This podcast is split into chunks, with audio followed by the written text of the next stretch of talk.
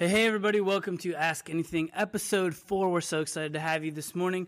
Um, we have one question today with a, a, bonus question at the end, so make sure you stick around for that. But the question is Is it okay uh, to have other Christian friends as a second small group in addition, or would you like us to try and connect?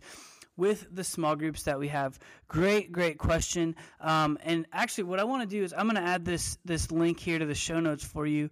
But um, if you head to lhc.life slash covenant, um, this is actually our adult life group covenant. So, like, if your uh, mom and dad are in a life group, this is something that they hopefully will be going through and that their life group leader will be pointing out to them and, and walking through. And so, last night in my life group, we walked through this covenant systematically. We read the verses and stuff like that. And so, I'm not going to read every single thing on here, it's, it's kind of long. Um, but I would encourage you and challenge you to go check it out.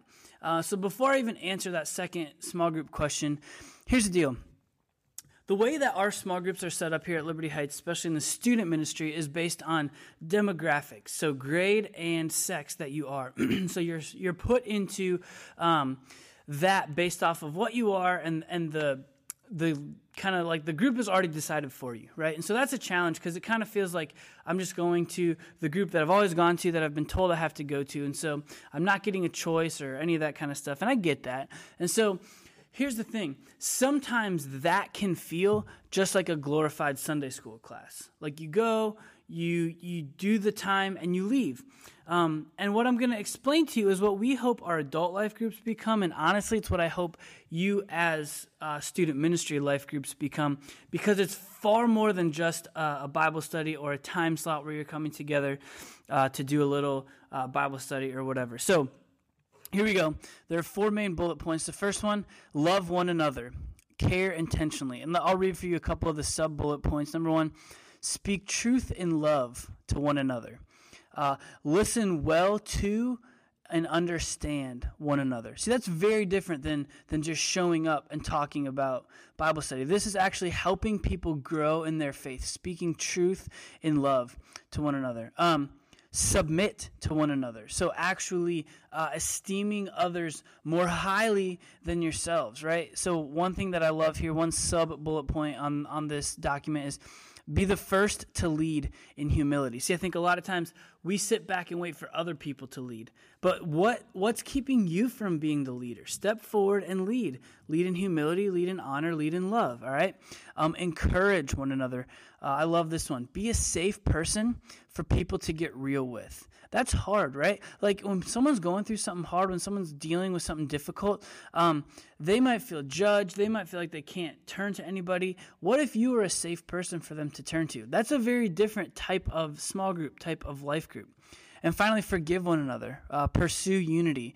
Let personal offenses roll off your back. I can't tell you as a youth pastor how many times I've seen a small group or a life group or, or just a group of friends be blown up by somebody taking a personal offense to something and not being willing to forgive. And so think about what if your groups shifted more towards that. That's that's really a better picture of what New Testament uh, Christianity looks like. And that's really what we're trying to set up. We're not trying to be mean, trying to force you to be friends with people you don't want to be friends with, but we're trying to help you build relationships with people that are going to help you grow closer to Christ.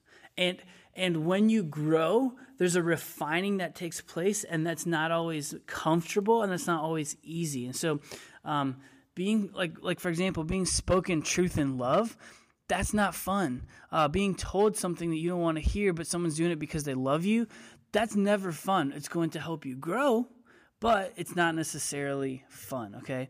And so um, one kind of feature i want to make of this is is this whole thing.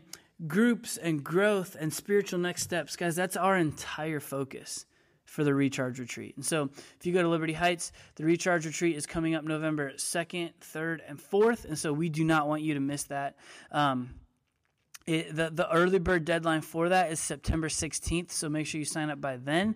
You'll save yourself 20 bucks. It goes from $119 to $139. So, so make sure you jump online, register for the Recharge Retreat for two reasons. Number one, our entire theme is growth. So we're going to talk about spiritual disciplines. We're going to talk about community. We're going to talk about serving. We're going to talk about sharing your faith. And then, in, a, in addition and on top of all that, you're going to get to discuss it and unpack it with those people in your small group. And now, you might be thinking, no, no, no, there's nobody in my small group who's going to be there. Uh, first of all, I don't know. I, I highly doubt that. Um, I bet you that there will be at least one other person in your small group. And if you're like, yeah, okay, but that's going to be super awkward, just me and one other student with a, like a couple leaders. Don't worry, we won't let things be awkward. We will find the right critical masses. We will pair up certain small groups if we have to for the retreat. Um, it's going to be a great time. It's going to be uh, an opportunity for you to grow deeper and to, to go further faster with the other students who are in your small group. So, uh, highlight it, make it a priority. It's always one of the best weekends of the entire school year. So, you're, you're definitely not going to uh, want to be sitting at home while the rest of us are out having a good time at the Recharge Retreat this year. So save those dates, mark them down November 2nd, 3rd, and 4th. Now, a quick bonus question someone asked me is a hot dog a sandwich? I got to be honest with you. I've never ever even thought about that question in my whole life. And so my gut reaction is no. Hot dog is not a sandwich. Um, I would classify a hot dog as a, a food category all to itself. So sandwich, though similar, uh, is you know two pieces of bread and meat. Um, a hot dog just has its own style, its own flavor, and so uh, my gut reaction as a hot dog is not a sandwich. But if you have a different opinion, go ahead and drop it in the comments below uh, and let us know what you think. So, thank you guys for joining us for Ask Anything episode four. As always, um, anytime that you have a question, jump online to lhcstewman.com slash ask and ask your questions, and we will get to them, we promise, on this show. So, thank you so much, and we hope to see you this Sunday if you're in the area. If not, we will see you next time.